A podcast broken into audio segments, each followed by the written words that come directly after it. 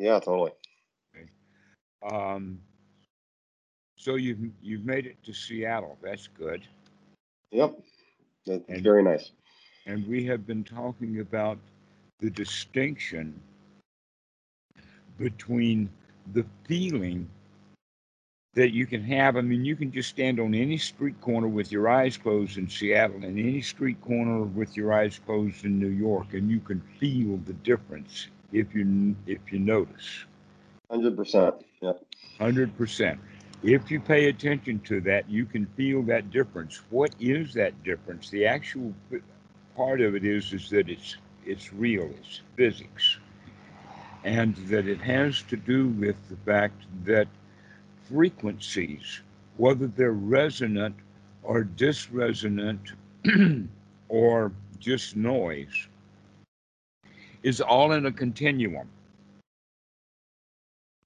And whether the cycle lasts a hundred years, or a hundred seconds, or a hundred microseconds, or a hundred nanoseconds, or a hundred trillionth of a nanosecond, is still all the same, just frequencies, which Sure. is what the Buddha was talking about of a anicca. Everything is at some cycle or another. Everything is going up and down. Everything is a change. Yes. And if we understand those cycles, then we can begin to forget about whether at this particular time the cycle that I'm particularly looking at right now is either going up and I like it or it's going down and I don't like it. In the sense, if we get a broader picture of how the cycles are actually working, then we no longer get attached to the ups and downs of any particular cycle whether it's an election cycle or anything else. Sure. Isn't that interesting that it's actually part of the Dhamma is to understand this more westernized, more modern version of the teachings of the Buddha of everything keeps repeating. In fact, this is what the word samsara actually means. Right. Like the oceans, you know, back and Right. forth. It's just the back and forth, just just the waves of the ocean or the waves of the Republican Party or the waves of the Democratic Party. And sometimes things wave in such a way that it kills them. Things Right. die. Things come arise and then they pass away. And they may Right. not arise again. Or they may rise big time. Sure. So I'm going to make a little bit of a leap, but you'll I think you'll appreciate this. So I noticed myself starting to become more relaxed just a few days ago before I even made the before I even got here. Just knowing I was coming here lowered the, the temperature and then on the plane as well before I even got here it was like the frequency had changed even though it hadn't actually changed yet. So I, I thought that was quite interesting. there's an old joke in uh, uh, within my old old friends. We were traveling by plane from Michigan to Atlanta for a um big psychologist conference, Hmm. and there were three or four of us on the plane together, for going from Michigan, and I don't know what airline it was, uh, but the stewardess was Southern. And what the folks on the plane, my friends were were joking and complaining about was is that every mile we traveled towards Georgia, my accent grew more southern.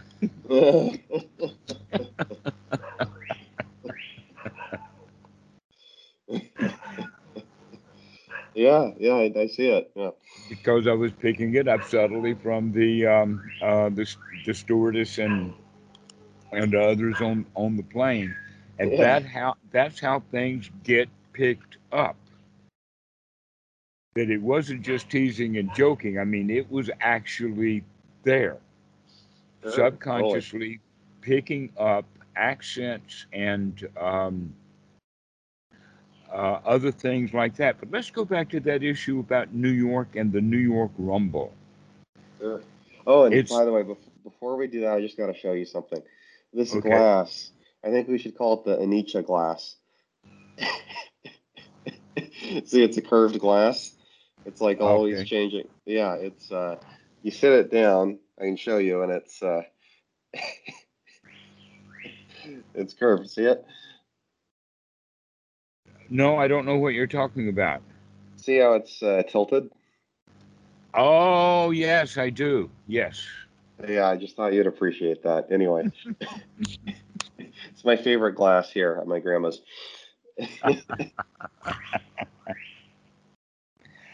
Yes, optical illusions. Uh, there is a, a whole set of buildings in uh, San Santa Cruz or San Jose, one or the other, um, that is designed to look like it defies gravity, so that water looks Hmm. like it's flowing uphill and other things like that. But it's just because the uh, carpentry is all wonky jawed. But we, our perception is is that the carpentry See, we're, we're so used to looking at straight lines now that's d- used in construction that when we see construction done in straight lines, we think that it's that it's plumb, that it's true, that it's set. Right, right. That's why the Tower of Pisa can be uh, uh, so striking. But if all the buildings in Pisa were that way, so that they all were bent in that direction, especially if they were mounted on a hill, so that they looked like because of the hill and the, all the, the buildings were leaning so that they appeared because of the flat horizon to be tilted, uh, to be upright and straight, then people would go bonkers in the actual town because everything, you know, so it's it's visual perception like Yep. that.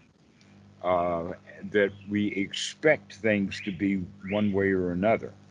This is why it has to do with looking or observing or being in the here now is what uh, there's so much power in that uh, that that what we're doing right now. An example of this, you you heard me use before the term "look closely," looking Yes. closely. Or Okay, wakey wakey. Wakey, wakey. Look at what you're doing. Yeah. All right. Here's the thing that's interesting about uh, measurements, especially scientific measurements, but we also do it in construction and all kinds of other things. And in fact, when you're tuning a musical instrument, you're actually measuring the length of the uh, uh, the string. Hmm. But you're not using it with a tape measure. You're using it with a different kind of measuring system Sure. but it's still measuring the distance between two endpoints or two things. This is an important point to recognize that this is this whole idea that we're talking about is everything is a rumble and everything is a cycle. That means that every piece of two by four of wood is going to be changing by the hour, the actual distance of the measure Sure. let us say that you carefully, carefully cut a two foot long two by four. Sure. Now you take it to the lab that's got a micrometer that can measure micrometers at uh, for the distance of two feet, and you'll find out that uh, that in fact on one edge of the two before it's exactly right, but on the other edge it's a little bit off Sure. because it wasn't exactly square. And yet our mind automatically sees things as plumb and true and square to where absolutely everything is at an angle. Sure. That even the note A that is played by a violin, part of the richness of the note A that's played by that violin is because it's not always the same A all the time, every microsecond. Always different. And the reason for that is because the ambience of the room bounces that A back at a diff- slightly different frequency, changing the harmonics. So various musical instruments will sound differently in various rooms. Sure. Isn't that amazing? Now, when we Yeah. understand that, we begin to understand that nothing is fixed. That whenever we think of something as fixed, it's always fixed just because it's easier to understand that. That it's the human mind that wants things to be yes or no or black or white. But Right. actually, yes and no's and blacks and whites really don't exist Sure. nowhere. Why? Sure. Because everything is microscopically at least changing depending upon uh, pressures and temperature changes, which are uh, quite dynamic in an atmosphere that we have. Sure. Okay, so we can also see that some cycles are slow and some cycles are, are I mean, very slow, like centuries. That in fact, there's one cycle that we know of that's 25,000 years. I forget which one they they call that, but that's the uh, uh, Yuga? where the zodiac comes from. Oh God, is it the Yuga? You know, like there's the Kali Yuga and this Yuga, that Yuga. You know about the Yugas? I, I guess I, I'm not familiar with that word. It, it's a Hindu uh, term, and I think they use Oh, it in Vedic astrology. And the the Kali Yuga is supposed to be Well, the the- one that we're in. Okay, And- and I- right, all right. We call that an age or an eon. Yeah. for a technical definition. Okay. Uh, and that each one of the 12 cycles on this large circus uh, is, uh, is called an age. And an age lasts 2100 years, something like that. So you had the age of uh, Taurus, and you had the age of Pisces, and now you're The having Aquarius. coming, the age of Aquarius coming into that. Yep. So these age cycles also have an effect that we're we don't even know how to measure. Sure. We don't know these kinds of things or whether they have any effects or not, but we do know that there's one set of frequencies that we can say that's from, uh, let us say, uh, in the range of less than a second, right down to the half second cycle, Hmm. all the way up to about 20 to 40 cycles a second. There is that range, okay? The range is overlapping the low end of the hearing range. But then it goes lower and lower and lower than that. Okay. And that actually uh, they have been experimenting with electronics to have carrier waves that are at that such a low frequency that the whole planet will vibrate with the carrier wave so that the uh, submarines at the deepest depth would have the ability to communicate with the mainland. And they put up one of these big antennas. The ant- they had to dig up hundreds of miles of forest and all kinds of things up in the northeast territory of, of uh, Michigan.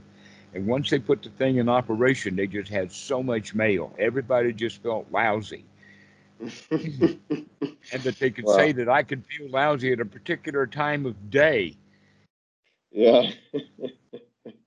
and they and they would easily traced it back to the U.S. Navy had put this antenna in in the ground that was vibrating at I'm not re- sure to remember what the frequency was, but it was around about a half a second wavelength, wow. so and it was just so disruptive to people. It felt really lousy. The whole you know part of the state. This was back in the 1960s. It was big. Big news back then, especially if you were in the Navy. Yeah, totally. So this connects back to the New York Rumble. You know, It does exactly Yep. because the New York rumble is rumbling at about those frequencies. Right. That's the rumbling range. Is that rumble of big cities is a rumbling in the range that is, um, let us say, detrimental to the human psyche because it gets picked up by the body and and everything. Now, when people first go into New York, they say it feels exhilarating. It feels exciting. It's Exactly. the Big Apple. It's got it. The, the place is a buzz. It literally buzzes.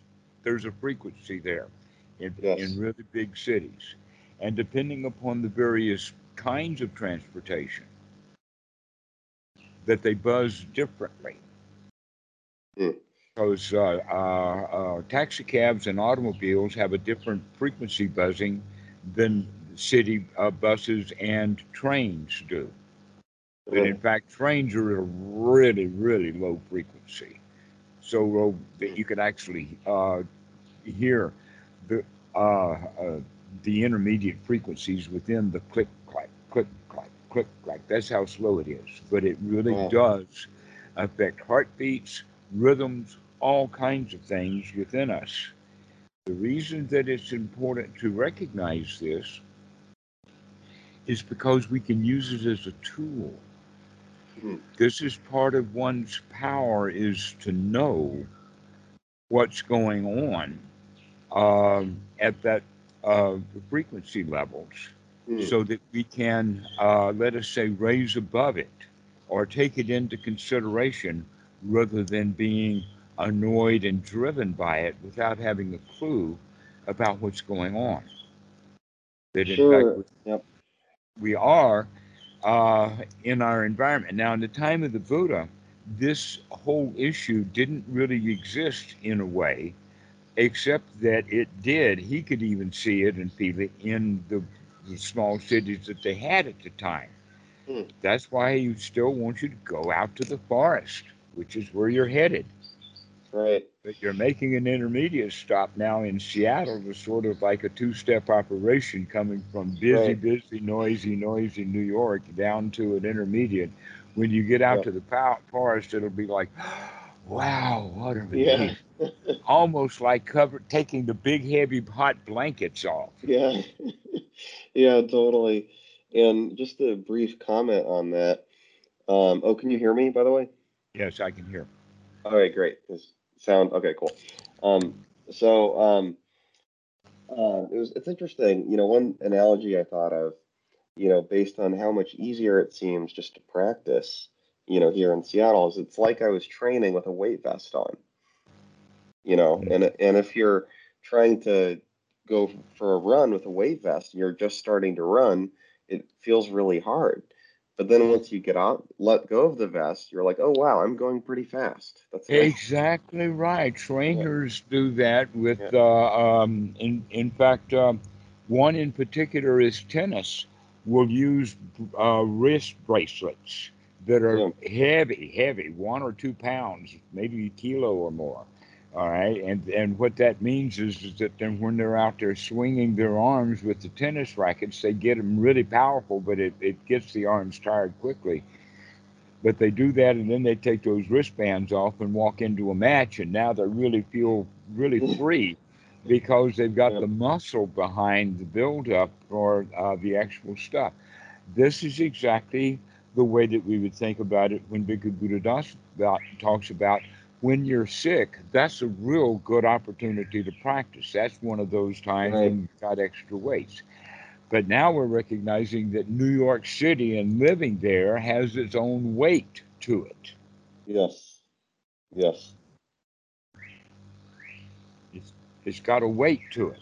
And so um, practicing in Seattle is like uh, taking half the weights off. Right. In the island, it's all gone. And then, and then back in the island, now you're back to uh, uh, uh, no more weight, so that you're operating at a normal level. Yeah, totally. And it's interesting because, you know, you mentioned the energeticness, the energy that you get from going to New York. I think you also get a lot of energy from letting go of that weight. That's You the whole point of it. Is, yeah, is that yeah. that it is a it is a build up strength just to um uh, to put up with it. Okay, Right. like when one's sick and we really get the strong mind going when we're sick, then when we get well, now that whole ability kind of jumps up. The same thing, just getting Yeah. out of New York for an average New Yorker, and it's like a huge weight is taken off Yeah. and the uh, the the the power or the strength that it took to carry that weight around. And I'll tell you another one, and that is is that uh, people who uh, if they keep track of it, because it takes a while. There's a lot of dynamics in dieting. But one of the dynamics is is that after someone loses about 50 pounds, they all of a sudden feel like they can do things that they couldn't do before Mm. like a newfound strength where there's actually uh, the the body gets toned up and they can feel the muscles and before there was only flab but now they can actually feel the muscles and they can actually surprise that there's muscles in there Mhm. Sure. because the, uh, of the weight loss and so that's one of the benefits is that they actually do physically and mentally feel better because of the um, the removal of the weight Right. but that also means that uh, that while they were fat, that they were having to do extra exercises and and had gained strength that was never apparent to them because they were Yes. always carrying the load. Yes. Well, it's actually funny you say that because sometimes at the gym, I'll see a fat person lifting a lot of weight. hmm You know, can say, and "How that guy can be so heavy and, and still be so strong?" The answer is because he's got better muscles than you do. He's just Yeah. got them well padded. yeah. yeah, totally. And it might be that they actually used to be really fat and now they're mm. just fat. And so, Right. so yeah. So that right. So converting that fat to muscle, but then the other fat that's left still hides all of that muscle anyway. Yep.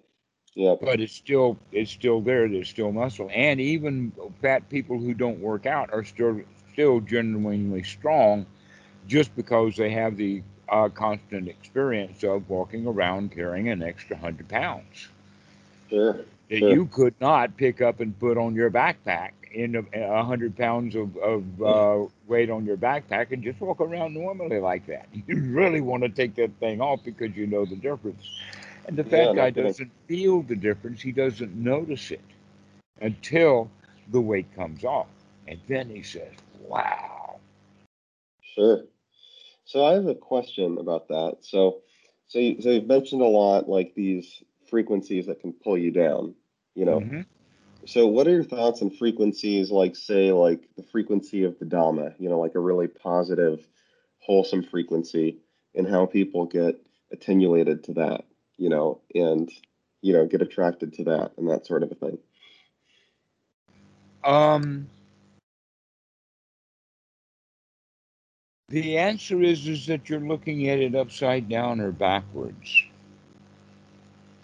Or another way of thinking is is that you're looking at an attainment, or how does one come from here up to there?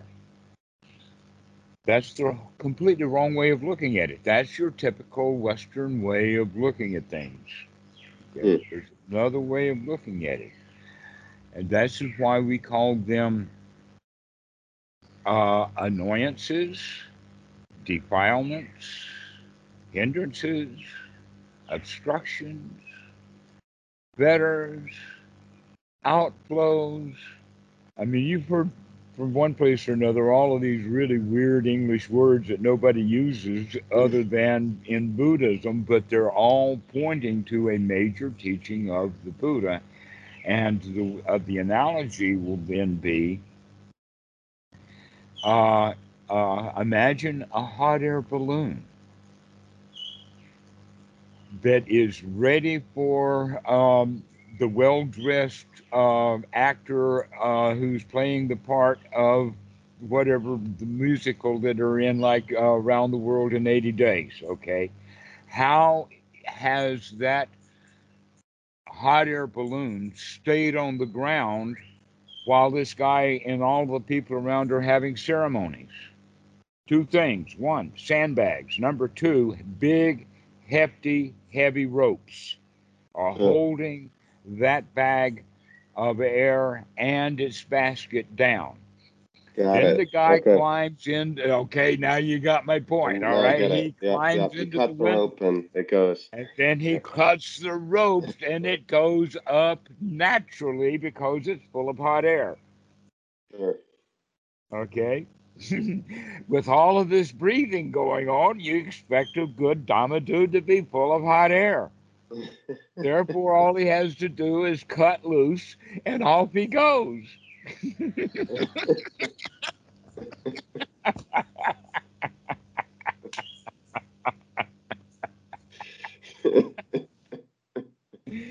Is that not a better analogy or what? It's that we Yeah, cut that's the a defilements, we cut the fetters, we let go of our rites, rules, and rituals and way things are supposed to be. Sure. That's what's limiting us.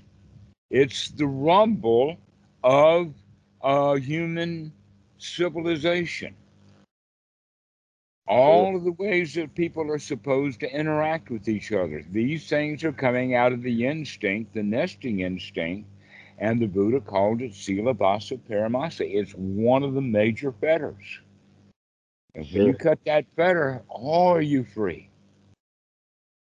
But you still are able to maneuver yourself in public because you're out there making sure that you're not going to run into anything. But you're you've got freedom that nobody else has because everybody else is following the rules, and they've got thousands and thousands of rules to follow. sure, sure. And so this is one of the uh, ways of looking at it is, is just just let go, and we naturally start to float. It's the baggage that's keeping us grounded. Sure. That's it. That's the entire teaching of the Buddha right there. Dukkha is what you're carrying. Dukkha Nirodha is when you turn it loose, let it go. Relinquishment. Atammayata is one of the Pali words for it. Don't Sure. have nothing to do with with uh, with Mara anymore. Just throw it out. That's Sure. like sandbags is the analogy there. right. Just get rid of them. Throw them out. Just just throw them out. Yeah. So I, I'm curious. Do you have um uh, other students that have like been in a big city and then left, and what kind of things have you seen when that's happened? Uh, not generally. Uh, no, most of them. In fact, the four, four or five friends that I've got in New York, I don't really want to talk about that. I don't want to uh, put ants in their pants when they don't need it. But since you were already out of town anyway, I thought I'd let you in on this.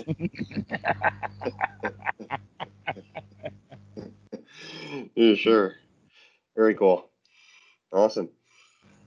And yeah, Yeah, so the, the, the city one lives in has a major influence when we're not paying attention.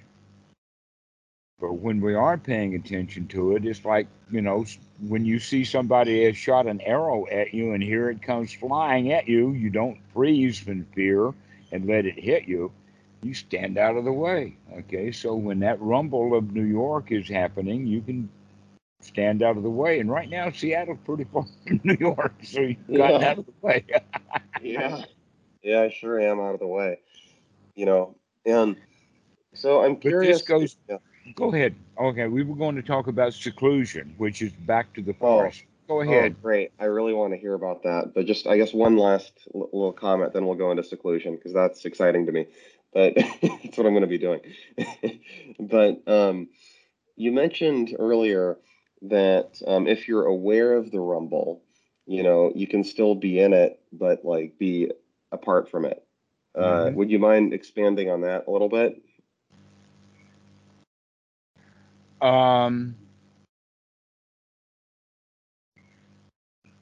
one one of the reasons why people want to have apartments in certain parts of the city is due to the issues of transportation. Sure. But a Dhamma dude is going to look for the part of the block to live in that's as far from transportation as he can get, which means uh, an inexpensive high floor on a side street that's several blocks from the subway or more. Okay, this is what I mean that you, you get away from it as best you can. Um, um, actually, this fits right into seclusion. This is it. Great. How can we best get secluded? Uh, the Buddha actually talks about it in this macro way that we're discussing now. Is, is that there are four kinds of places where the monk should not stay. One is a place where there is armed conflict in a war zone. Monks don't stay in war zones. You know, the whole zone is like, how far can we walk and how long a time to get out of the war zone? But in fact, we want to find out if the if this area is destined to become a war zone and will leave before it becomes a war zone. Sure. Okay. And the same thing is true with famine. That in fact, getting out of famine is even a better idea because one, the monks are not going to be fed very much, and two, what they are fed is coming out of some child's mouth, possibly Sure. a real issue. And so, therefore, they should be getting out of uh, uh, those kind of areas. Pestilence, you know, the four horsemen of the Acropolis, those kind of places the Buddha knows about in the sense that monks should actively avoid going into floods, going into pestilence, or being in pestilence, war, uh, any of that kind of stuff where there's extra added burden to just being alive, to get away from it, walk away. Uh, but in fact, I have an old poem that I used to say long ago because it it actually fits kind of in a nomadic lifestyle. But you've heard uh, the story of when the going gets tough, the tough get going, Yes. right? Typical American. Yep. But then there's the other way of doing it, and that is when the going gets tough, the bard go drinking. now that's the African and the uh, Asian way of doing it. Hmm. And then for the Buddha, when when uh, uh, the going gets tough, the Buddha takes a hike. You pick up your rolling ball and just walk on by. That's the whole idea of it. That in fact, this is part of the reason why Buddhism has spread so well so far, is because guys just get tired of what's ever happening in this particular place and take a hike. yeah.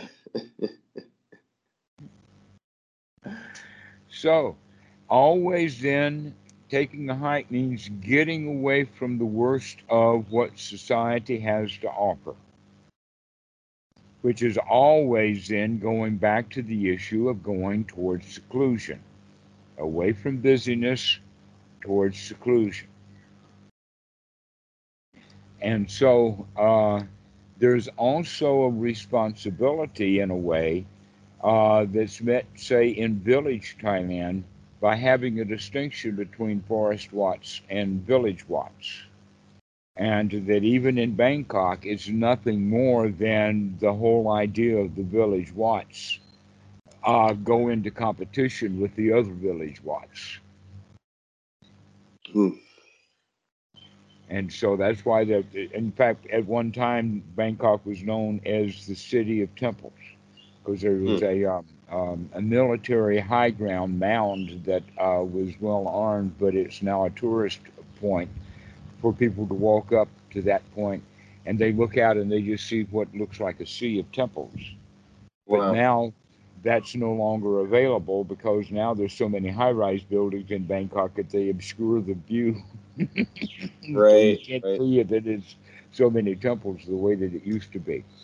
But back to the idea of the village versus the, the city wat or the uh, the village wat is that the young boys of the village would go to the village wat on a regular basis with their family and then when it was time to ordain they would go to the village wat but after they spent some time in the uh, getting used to things then uh, according to the abbot the abbot would send them then to a forest wat to get Hmm. them out of town Sure. and that he may stay out of town in that uh, forest wat or maybe another forest wat because the, the, there's then this whole forest wat network and the Sure. guy may not ever come back and stay in a village wat until he's much older.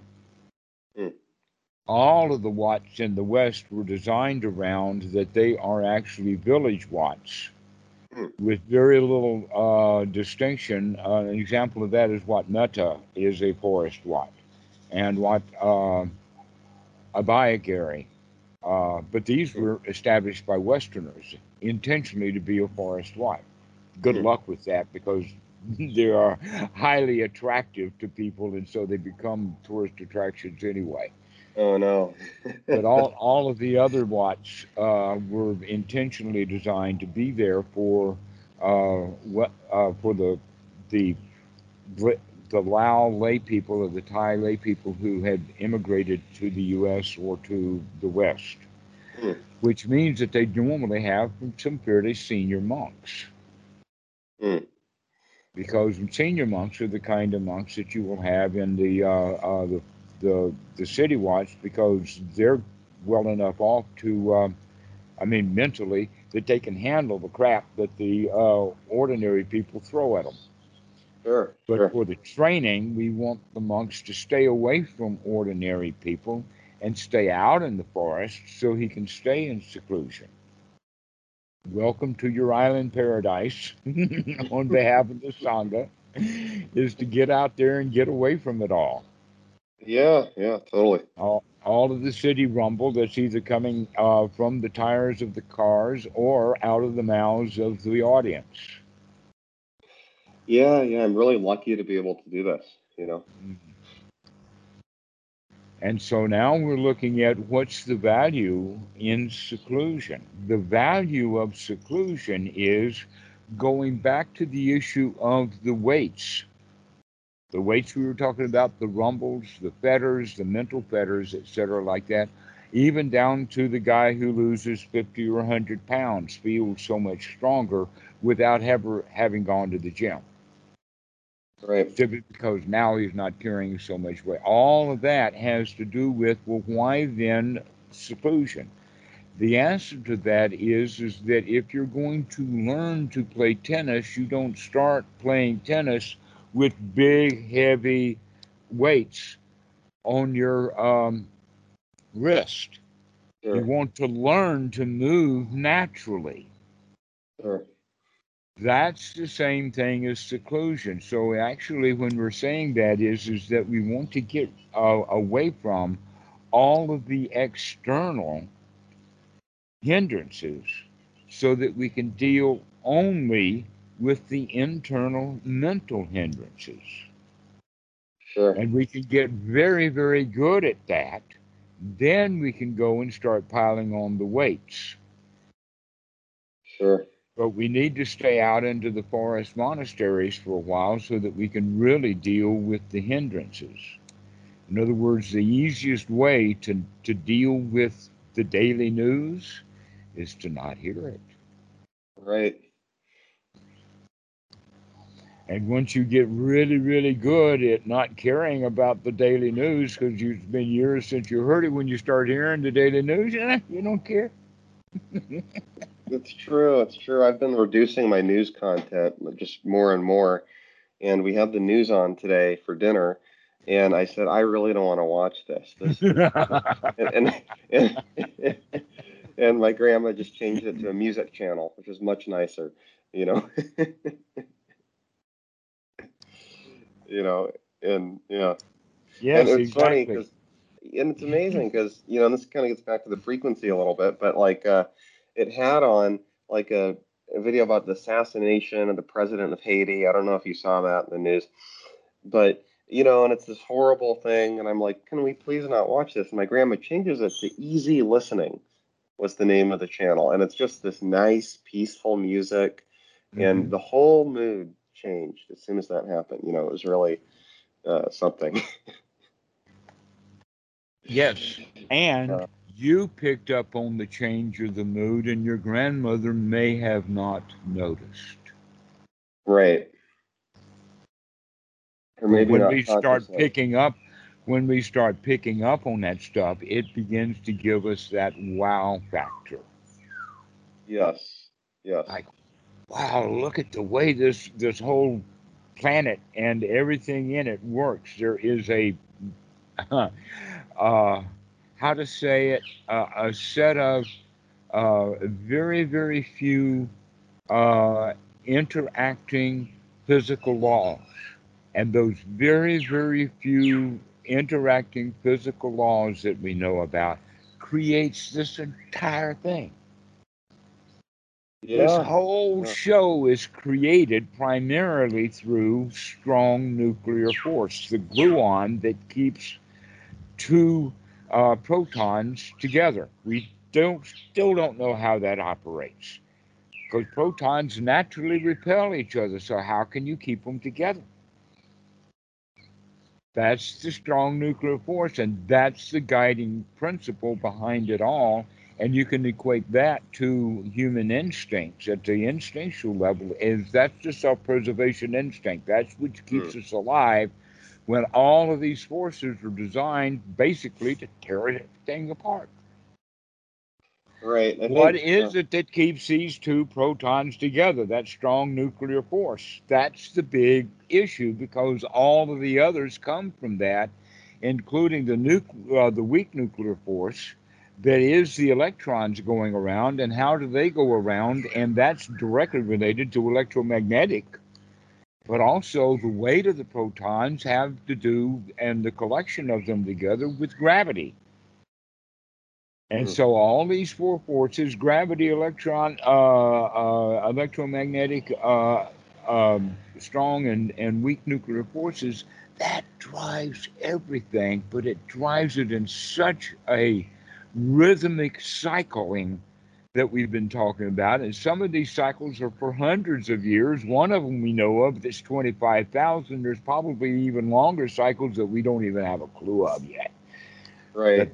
Right. But the precession of the equinox, they've known about that. They know about the yearly cycles. They know about the lunar cycles. We know about um, uh, menstrual cycles. and I'm not talking about white guys in blackface walking around the South.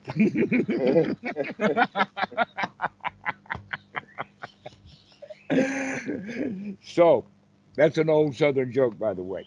yeah. All everything is in cycles. Everything is constantly in motion, constant cycles. And it's be, when we can't see that cycling that we think, oh no, things are going bad. Okay. But basically, no, things are going just fine.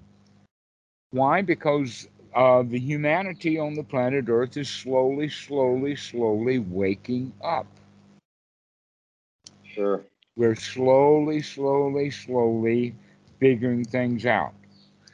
And everything goes through the cycles. The Gutenberg press went through its cycles, and now guess what? We have exactly the same thing with the internet, with the various cycles that it's going through. But eventually, much of the crap of the internet will get thrown out, and most of what you can trust. I mean, already people uh, have a lot of discernment. You know which sites to go to and which sites to stay away from. Okay. And because of that, uh, human knowledge is growing, which means magical thinking is in danger. Sure.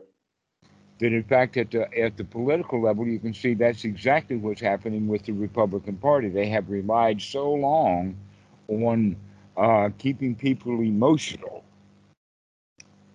that that's their only game in town. They cannot go back to the at least the Democrats have uh, the intellectual part, which would be also the um, the altruistic, to where republicanism is turned almost totally selfish. Why?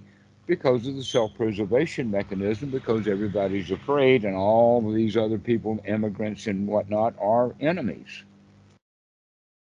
take America back again as if it's been stolen by brown people or something. Right? So it's all emotional, but many people can see right through that. Why can they see through it? Well, because humans are waking up. 400 years ago, that was the standard fare. In fact, everybody would just go along with what they were told. They were afraid. Back in those days, what people were afraid of was hell. Sure. People are not afraid of hell anymore. Right. Right? I mean, you hear kids talk about how bad things are in the in the Baptist churches in the 1960s that their whole life was hooked on hell. That was the, the the way that it was. I mean, hell was the big deal back in the 1950s when I was forced into church. but um, now, uh, hell is not much of an issue other than a joke. It's just a cuss word now. Nobody believes in hell anymore. Even Christians don't believe in hell anymore. And I say that that's the waking up. That's the process of humanity waking up. Hmm. That the church no longer has the power and control over you after you're dead. But people don't believe in hell so much anymore. Hmm. They're beginning to understand that hell is a mental state that you can go in and out of when you Sure. don't like the way things go. So uh, a comment. So you mentioned earlier that you know the strong nuclear force, you know, is at the center of you know a lot of this, so or all of it. So you know, one thing that recall makes me recall is the teaching of Ajahn Buddhadasa that nature is Dhamma, right? And um, you know, I yes, I just took it to a deeper level. He says nature is Dhamma. I said, dang it, where's my physics book? I'm going to go find the Dhamma. yeah.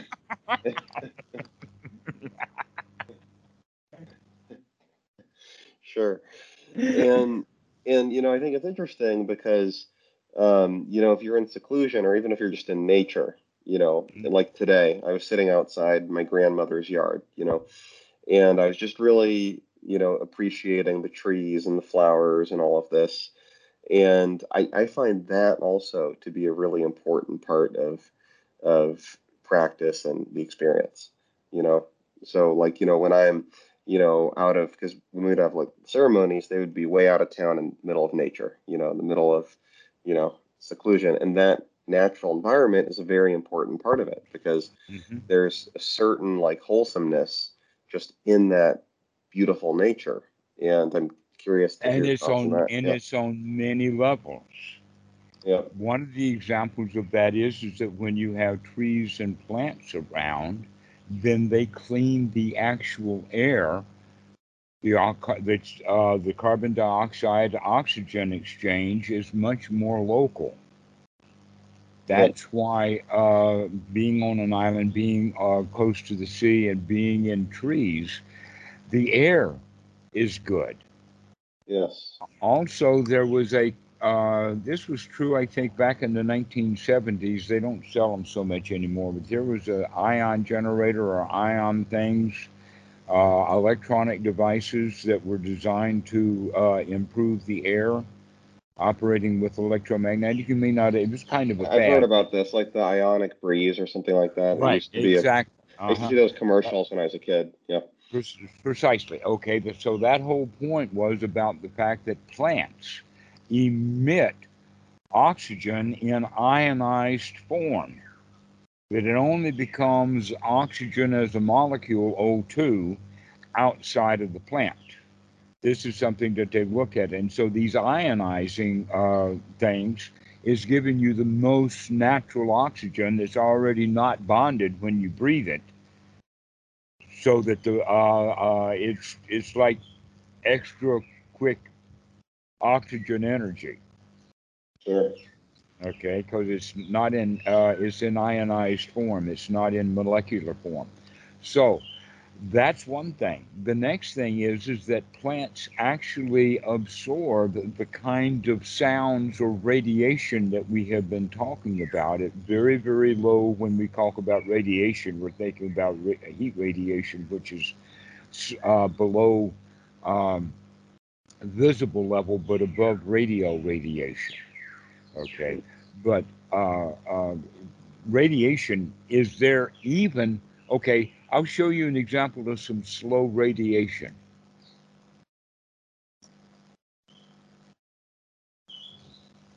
Okay, the rate. This is what I mean. This is radiation. It's radio frequency. It's just a very very low radio frequency. Okay.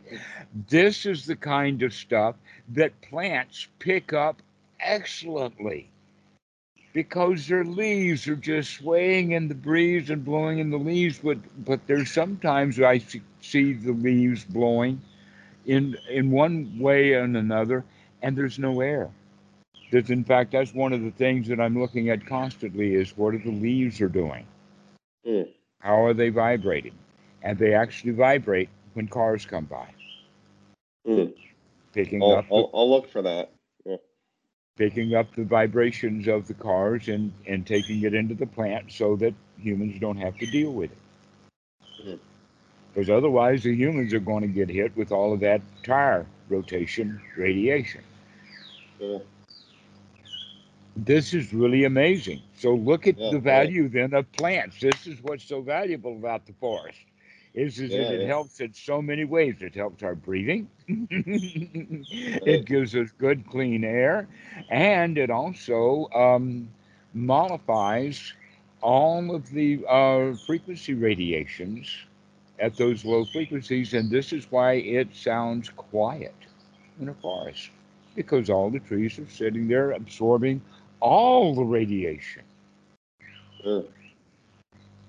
And also, the further deep into the forest you go, the less radio frequency radiation. For instance, they don't put cell towers out there. This stuff also has a, a slight effect. Sure. Uh, another example of it is, and in fact, this is a major issue, and that is AC current frequency, which gives us the hum that you can hear in microphones when microphones are um not properly shielded from that radiation that is uh, emitted by the electrical systems. So, getting away from electricity is also beneficial. That's also part of the seclusion. Now, in Thailand, it's at 50 hertz, and in US, it's 60 hertz, and 60 cycles per second um, is actually in the audio range. That's why it's called a hum, is because that's what we hear. We hear a hum. But guess what? That hum gets more than your ears. It also gets your whole body, and the whole body is an antenna like this. And so we pick up that radiation from um, electrical stuff. When you're out on the island, you're uh, fairly well secluded from that. Right. And that's a good thing, too. So look at how much value then we have by going out in seclusion, just the physical radiations. Never mind that we're also secluded from the news and from the noisy neighbor and from the electric bill and the rent and all of the other stuff that just keeps the mind so clouded and busy all the time. Totally. Totally. Mhm. Now, what happens with people when they have too much seclusion? Hmm. And that happens from time to time. And when we say here too much seclusion, we're talking about more seclusion than they know how to handle, to where in our stuff, we actually are inviting this seclusion so that we can get things cleared out. Most people don't know the value of it. And so when, uh, like in some snowstorms, people will have what they call cabin fever they go start raving mad. There's five or six of them, uh, teenagers or whatever, that's up in the wilderness, and now they get snowed in. And then when they get dug out in the spring, they've murdered each other. Right. Right. And there's stories about that kind of thing because they don't know how to take care of each other, and everybody is freaked out and afraid. But here, it's just the opposite: is, is that we're going into seclusion for the value of the seclusion. And by doing that, we can get the mind also ready for that in the sense that there is now truly in seclusion, no place to go and nothing to do on a really physical level. Right. Right. At a real physical level out in seclusion, there really is no place to go and nothing to do. You move yourself back into New York City, and all of a sudden, there's all kinds of places to go and all kinds of things to do. And the whole Yeah. city is humming to get you to go do it. Right. Right. And it's pushing you all the time.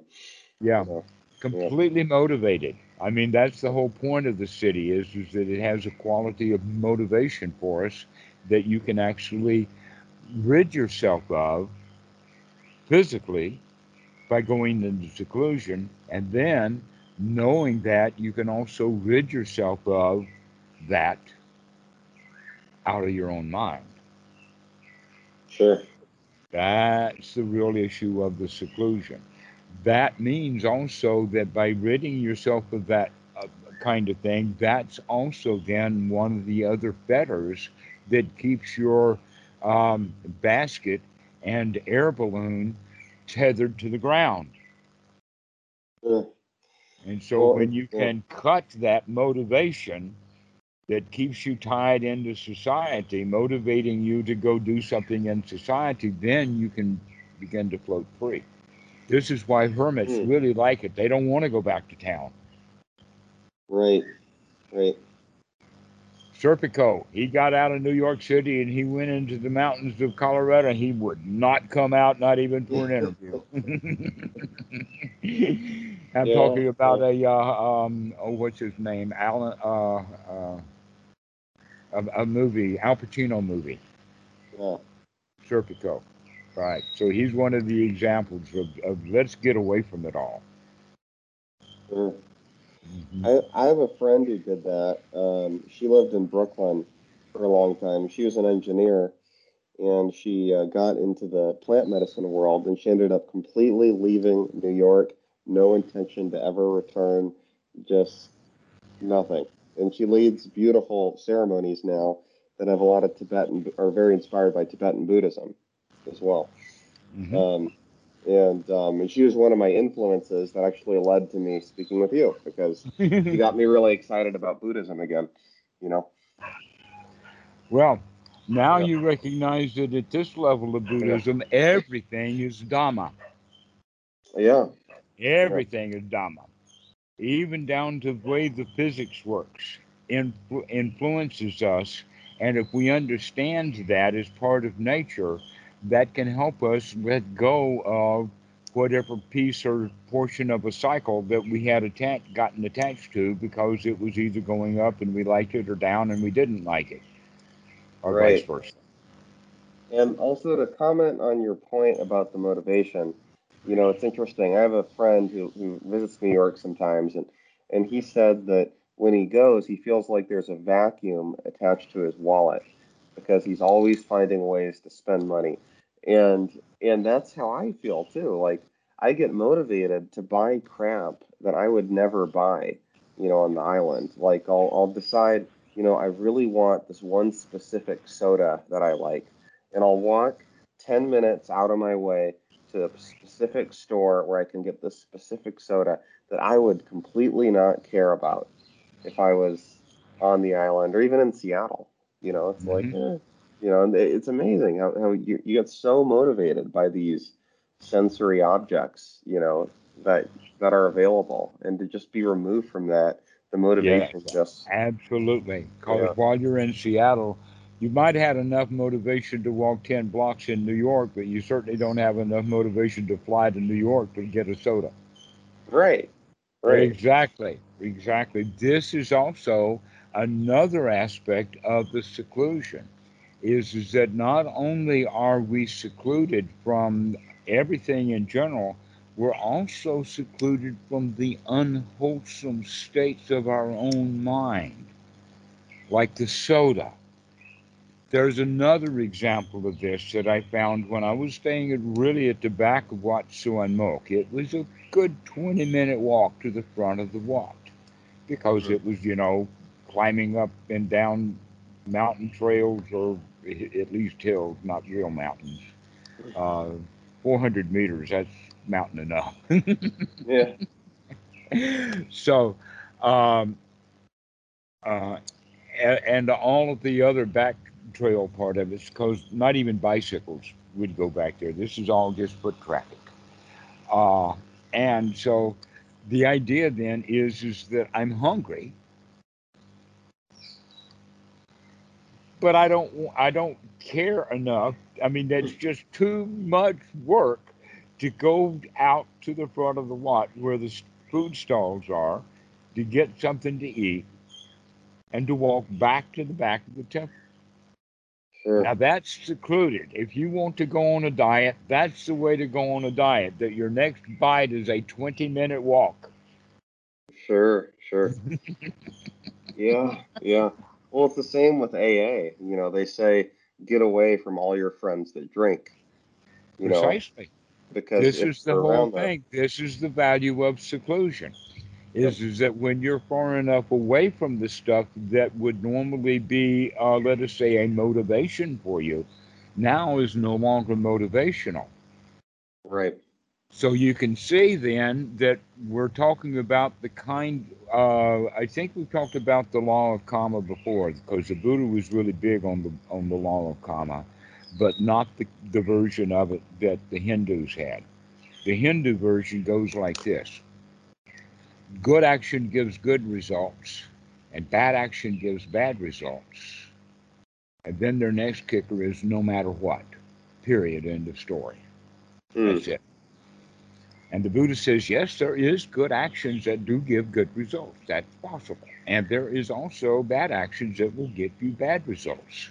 Spitting on a cop will get you some bad results. Sure. but the most results are mixed. It's a mixed bag out there. Unintended consequences, um, uh, collateral damage, uh, you know, the whole nine yards of it. Every cloud has a silver lining. We all know that a lot of actions are quite mixed. That when a penalty flag goes off, it's a big game.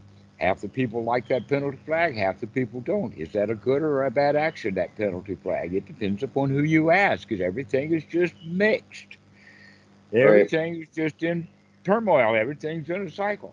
But then there's the fourth kind of karma, and that fourth kind of karma is neither good nor bad, and it leads to results that are neither good nor bad.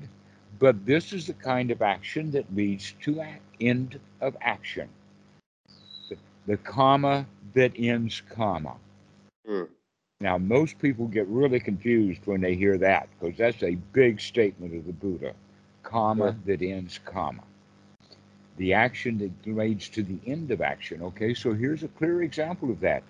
Going to the island in Washington State and staying there will bring the end of the karma of the action of the motivation for the latte or the uh, soda in New York.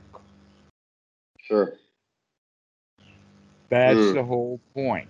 This is why Hmm. uh, the Buddha was especially uh, uh, harsh on Sati, son of a fisherman, and that is translated wrong because it appears that Sati in the English translation was talking about this world and other worlds like Andromeda Strain or heavens or hells or that kind of thing.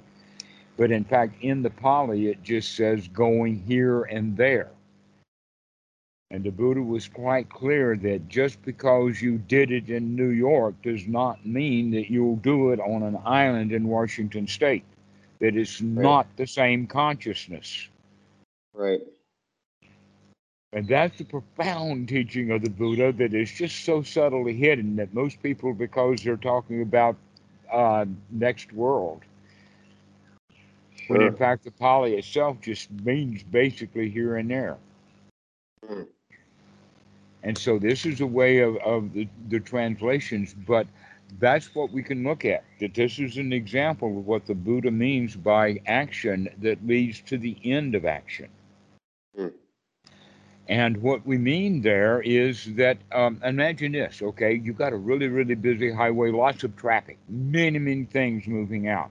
To stop that, all you need to do is have a couple of police cars put in place and block the traffic, and story's over. The action, two police cars moving, you know, into the Right. wrong direction, and look at all the action that's been stopped. Okay, so how many uh, sodas has moved? Has one moved to Washington State? Has stopped how many sodas? Many. Yeah, now you're beginning to understand how this issue of seclusion works. Is Seclusion is one of the kinds of actions that leads to the end of action. Sure. Well, I, I think what it also points out is that much of karma is a mental construct. Like Mhm. the notion of a good and a bad result is very much a mental thing. a and that's mental why- thing. Yes.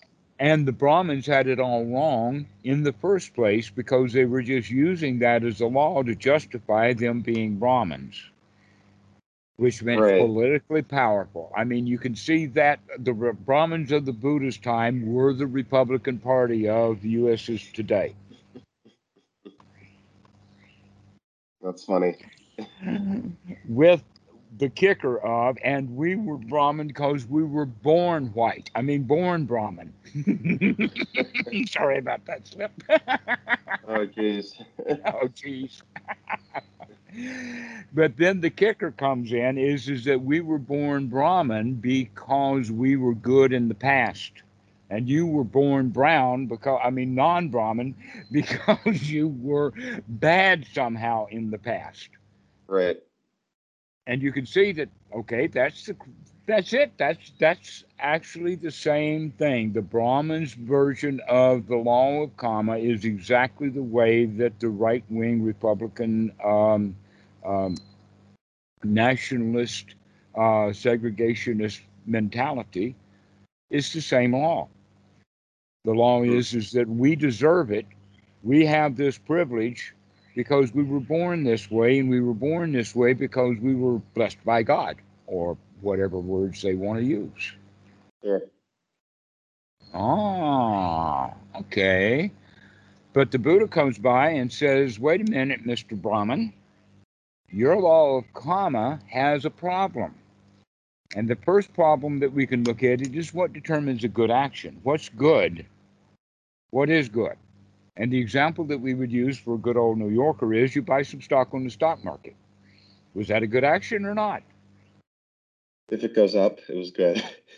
Ah, so in fact, what we're saying is the result of the action often is what determines the value of the original action. yes. Yeah. That it's not determined in advance that this is an absolute good action that was guaranteed to get an absolute good result. You don't know that on any case. Right. That it's the it's the result of the action that determines whether the the action was uh, good and wholesome or unwholesome. Yeah, I mean, this is also a big debate, you know, in philosophy is like, did we need to have, you know, atrocity, like, like, art was humanity better off for having had certain atrocities or not, right? You know, like, uh, like for an example, you know, like to give an example, like the dropping of the atomic bomb, you know, on Hiroshima and Nagasaki, right? You know, like the justification I hope I have that, walking room to walk Yeah. away in case they're throwing it in this direction. Yeah, But guess Yeah. what? Islands are pretty safe when it comes to being nuked. They are, yeah. But but like the debate though is like, you know, if they didn't drop the bomb, according to Truman, you know, the war would have gone on endlessly, you know, and more people would have died. And so dropping the bomb actually saved lives. That was the argument they made. But then th- there's Guess another what? level. Nobody knows the future. nobody not from any time, you know. Nobody knows. But Yeah. what we do know is is that Truman was not completely responsible for the entire war, but he was 100% completely responsible for the dropping of those two nuclear weapons. Therefore, Right. we can hold uh, Truman responsible and put that on his record as being a president.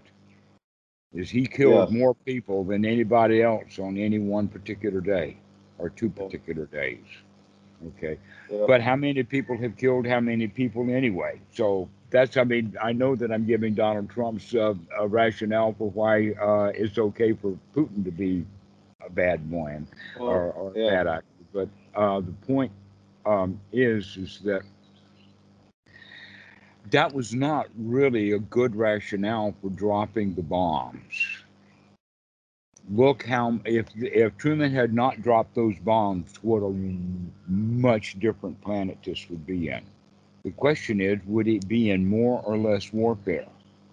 The answer Right. is, whether he dropped the bombs or not, humanity is going towards peace and less warfare. Hmm. That we're we're beginning to act as a as a species a tiny bit more wisely, and perhaps mutual assured destruction was seeing enough dukkha that they recognized that it helped them to figure out that that warfare is not a good solution to life's problems. Right, and this is the great ironic thing about nukes is they are the most destructive weapons that have ever existed, but they've also stopped more war than any other thing ever has. You know, maybe we don't we don't know, but we uh, can uh, benefit from the fact that it's going to go in the right direction with its ups and downs either way. Sure. That's getting back to the point that everything is on a cycle, and so literally, uh, overall, it really doesn't matter whether Truman dropped those bombs or not, because we don't know.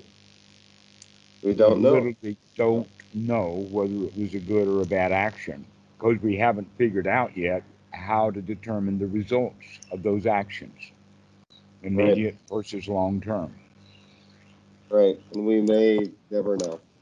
And we may never know. This is actually what we're looking at now is ultimately the 10th fetter that the Buddha talks about. The very, very last, uh, let us say the top of the list is, is that everything that we've done with Buddhism so far up until this particular point has been to gain knowledge by looking. Until we begin to look in the void to see what's not there. And when that's left, there's nothing left but the void, which means there's an end of knowledge. There are things that we don't know.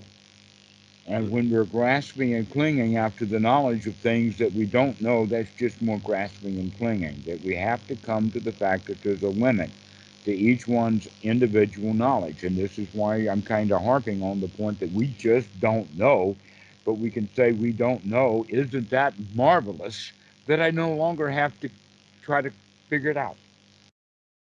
Right. I don't have to figure that out. I don't have to care whether nuclear weapons are good or bad. right. Because look how much bad feelings the decision brings about on people. Some people really hate nuclear stuff, and sometimes there's some good advantage of it. Why do we hold positions? Why do we take views? Because always our views are built upon the ignorance that we had at the time. Sure. And we will always remain ignorant. Sure. The question is, is can we get happy knowing Regardless. that we're not going to know? Yep, which is fine. It's fine that we don't know. We just don't know. Doesn't make a difference either way. So those kind of things we will never know. And that this is what we would put into the world of imponderables, how things got started, for instance. I don't care how things got started. I don't even care about what happened 300 years ago because it doesn't really, by knowing it, doesn't affect anything today. That what I'm doing right now is what affects today. Sure. And so whether Jesus was actually crucified or not, not my business. Right. Good story. But the part about the dead man walking, I'm not sure about, but I don't see the relevance. That's the whole point is, is that old stories don't mean anything except when we get stuck in them.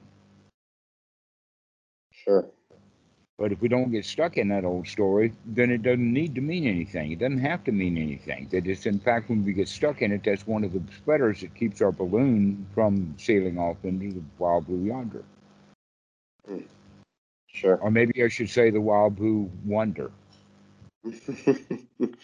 that's a more wholesome way to put it. Mm-hmm. yeah. So this is the way that we look at seclusion: is that the things that we can see that are in our society that are unwholesome, things like cities and sodas and all that kind of stuff, and we can get a, an escape from that. And as we've determined more and more and more what is unwholesome, like the desire to know whether it was good or bad that Truman launched those nuclear bombs or not, that's just an unwholesome worry that no one needs to have. Sure. It was a done thing. It was done what 70 years ago now. Right. Actually, no, it was done exactly 75 years ago because that was the year I was yeah, born. 45 or 46. Yeah. hmm Wow. Yeah, uh, uh, April and August of 46, maybe, but anyway, yeah, it was before uh, mid year of 1945. Hmm. That was it. So, because Europe had already uh, closed. And they knew something because they did not deploy uh, the troops coming out of Europe into Hmm. Asia. They Hmm. sent them home, and the war was still raging Hmm. in Japan. Do you know that? That's Yeah, a yeah. major significant thing. Why did Truman not bother to send the guys to uh, help fight the war in Japan? The answer was he already knew he was going to drop the bomb. Right. He wanted that, that war over. So all of the guys who were in the um, Eastern Front or uh, in the European Front were very happy that he dropped the bombs on Nagasaki and Hiroshima. because Yeah. that meant that they didn't have to go to the Second War. Yeah. Yeah, no kidding. But back to the point, other than the facts that happened so long ago, just knowing the facts is okay. But ruminating over them and trying to figure out whether the facts were right or wrong, good or bad, up or down, who's to blame, and all of that kind of stuff is unwholesome. Sure. Sure. And the only conclusion it could lead us to is which side to join, which is also unwholesome. Sure. That is, in fact, here I am, uh, let us say, with an American passport, and I say it like that intentionally. Hearing news about China and the rise of China and uh, the influences of China and the relationship with the U.S. and China. Generally, by holding the old position, I would vote yay, yay, yay for America and boo, boo, boo for China on every point. Now I don't have to do that because I'm no longer attached to America. And so, if there are human beings on the planet that can come up with doing something good, let's celebrate the fact that somebody, someplace is doing something valuable Sure. without the Americans having to feel like that they're being beaten in some competition or another. Sure. Sure. Isn't that amazing that Americans are taught that whenever anybody else does something good on the world stage, the Americans are supposed to feel bad? Sure. I, I give you I, yeah. As an example. Right. Right. Right. Yeah, it would have been nice to celebrate that, you know. Right, and so this is part of the identity that each one of us has. That it's um, it's very difficult. Just like getting out of New York and going to Washington State has a certain kind of seclusion. Getting out of the United States into another country to become secluded from all things American also has an educational value. Sure. Totally. But there will always be some place to go that will have unanswered questions. There is always the unknowable. Right. And we can just literally lay down beside it and take a nap Right. because the unknowable is not dangerous. But Right. we have to get over the uh, instinct, the natural instinct that we have of anything that we don't know is dangerous because that's part of the survival mechanism. If you don't know what it is, be alert, be on guard. It's dangerous. I mean, isn't that? I mean, we were uh, literally a species raised that way. Right. Alligator eat alligator, dog eat dog, human eat human if you're not careful. Right. That's why lions sneak up on wildebeest. Sure. right? Okay, so they so everything is is there sneaking up on us, and so we have that feeling of to be alert because there's a lion out there. Hmm. But once you've gotten yourself to the secluded island, you don't have to worry about any of that kind of stuff. So, what are we going to do with all of this excess fear that we have kept in our society? Because there's so much stuff that's fearful in our society. Maybe we can let go of the fear too when we're out there. Let in the it go. Let Yeah. it go because there's nothing left. There's no fe- nothing to fear out here Sure, totally. except for the unknown. Guess what? The unknown is not fearful. Hmm. It's neutral. It just is. Yep. But we've gotten into the habit of being afraid of the Right. unknown when we didn't know what it was. Now that we know what the unknown is, what is the known the unknown that we know? We know at least that it's not physically here to harm us. It's not physically dangerous. Right. That that if there is a snake, it's a real snake, not a magical dragon. Right. Or a piece of rope. Or a piece of rope. Exactly. And so knowing the distinctions, but now that we know the distinction between a piece of rope and a snake, we can relax Right. because as we know that it's not going to be a magical snake that's coming after us. And Sure. that's the teaching of hell. The teaching of hell is if you don't get along with the society, something bad's going to happen to you. Right. And so when, when you leave society, you can leave all of the fears of society behind. Allow the fact that there's a whole lot going on that you have no clue about, but it's not dangerous. Sounds good. And then you can have some freedom out there. You can take a few deep breaths. Wow, it's so feeling so nice just to go places, no place to go, and nothing to do. sure. Totally. Anyhow, I think I gotta hit the hay. It's I, I've been up for a long time. I'm really, Okay. you know. Well, I've really enjoyed our little chat. This has been good to, uh, to get you attuned to the nature. So Sure, that when you well. get there, you'll really be attuned to the real nature there rather than the nature of the resultants of the um, place you, you've just left. yeah, absolutely. And I'll, I'll call you. here. Yeah, absolutely. I'll call you soon. So I don't know. All righty. Yeah, Okay, soon. we'll see you. Oh, see you soon. All right. Take care. Could be tomorrow. Could be in a few days. I don't know. We'll see. Okay. But all right. talk talk to you later. You. Thank you.